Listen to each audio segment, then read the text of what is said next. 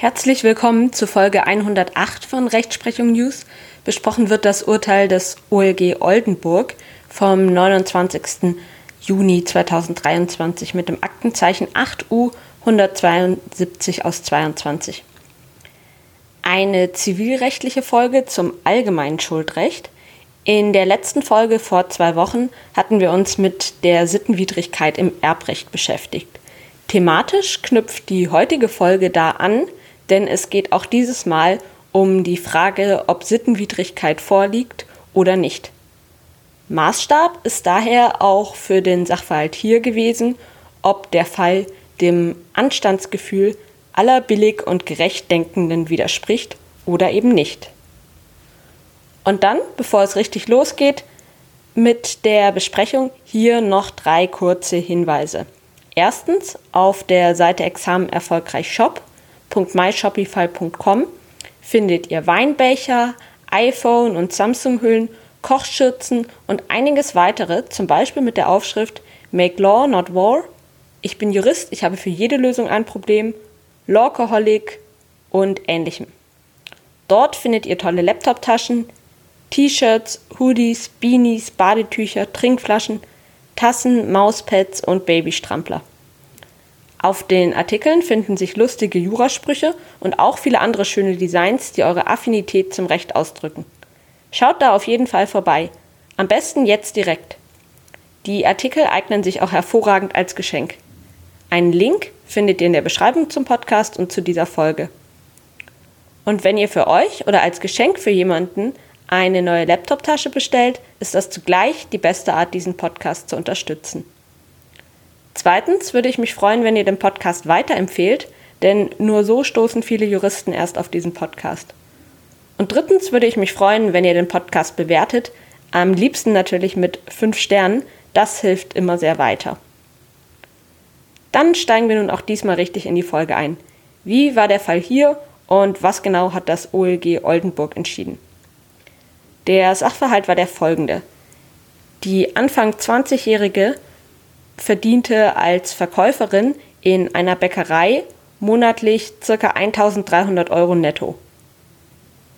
Diese Bäckerei-Fachverkäuferin unterschrieb neben ihrem Freund einen Darlehensvertrag über rund 90.000 Euro mit einer monatlichen Rate von knapp über 1000 Euro.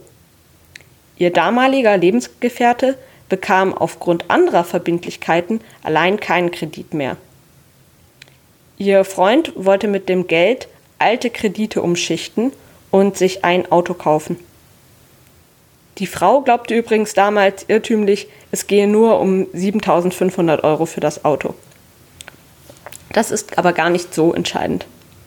Zwei Jahre später kündigte die Bank den Kreditvertrag, weil der Freund die Raten nicht mehr bedient hatte. Die Bank stellte die Restforderung von rund 58.000 Euro fällig.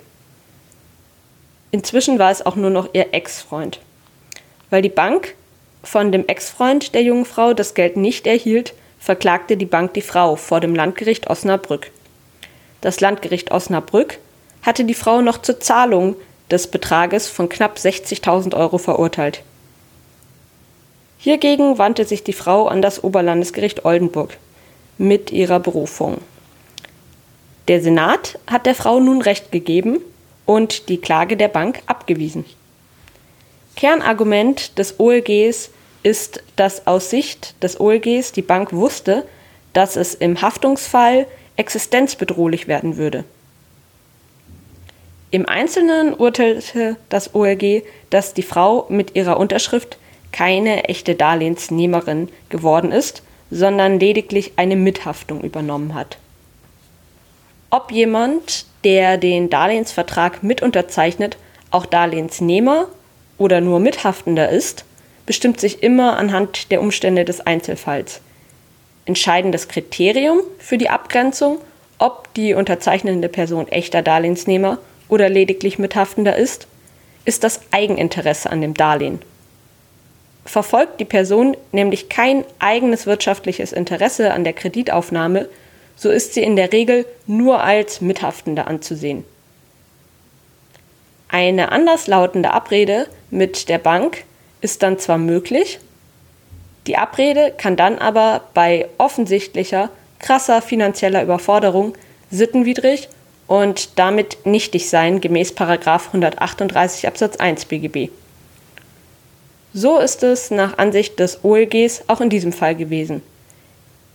Der Bank seien bei Vertragsschluss sowohl die emotionale Verbundenheit der Frau zu ihrem damaligen Freund als auch deren beengte finanzielle Verhältnisse bekannt gewesen, stellte der Senat fest. Die Bank als Geldgeber habe also die Tatsache erkannt, dass die Haftung die Frau finanziell ruinieren könnte. Es widerspräche dem Anstandsgefühl aller billig und gerecht Denkenden, wenn Banken dann eine solche Situation ausnutzten. Die klagende Bank habe zudem nicht die sich daraus im konkreten Einzelfall ergebende Vermutung der Sittenwidrigkeit widerlegen können, so das Gericht. Insbesondere spreche es auch nicht gegen eine Sittenwidrigkeit, dass die junge Frau bei Vertragsschluss nicht von ihrer prekären Situation ahnte, weil sie irrtümlich glaubte, es gehe nur um 7500 Euro für das Auto. Die Klage der Bank wurde damit abgewiesen. Die Frau bleibt nun also von weiteren Zahlungen verschont. Das Oberlandesgericht folgt damit in der Sache hier der Rechtsprechung des Bundesgerichtshofs, der seine Linie zur Frage der Sittenwidrigkeit von Mithaftungserklärungen, insbesondere zum Beispiel in einem Urteil 2016, bestätigt hatte. Konnte eine Bank also erkennen, dass die mitunterzeichnende Partei eines Darlehensvertrags im Haftungsfall finanziell krass überfordert sein würde, kann jener Darlehensvertrag sittenwidrig sein. Es bleibt immer eine Einzelfallentscheidung. Anzeichen für eine Sittenwidrigkeit sind, dass eine emotionale Nähe des Mithaftenden ausgenutzt wurde und dieser finanziell krass überfordert wäre. Das OLG Oldenburg ist auch der Rechtsprechung des BGH darin gefolgt, dass ohne ein echtes Eigeninteresse an dem Darlehen nur eine Mithaftung vorliegt. Übrigens auch die Übernahme einer Bürgschaft oder die Mithaftung durch einen Arbeitnehmer für seinen Arbeitgeber kann oft sittenwidrig sein, wenn und weil die Bank dadurch eine Zwangslage ausnutzt. Mitzunehmen aus diesem Urteil ist also Folgendes. Es widerspricht dem Anstandsgefühl aller billig und gerecht Denkenden, wenn einer Bank bei Vertragsschluss die emotionale Verbundenheit einer Frau zu ihrem damaligen Freund bekannt ist, ebenso deren beengte finanzielle Verhältnisse, also die Tatsache, dass die Haftung die Frau finanziell ruinieren könnte und die Bank den Kreditvertrag trotzdem abschließt.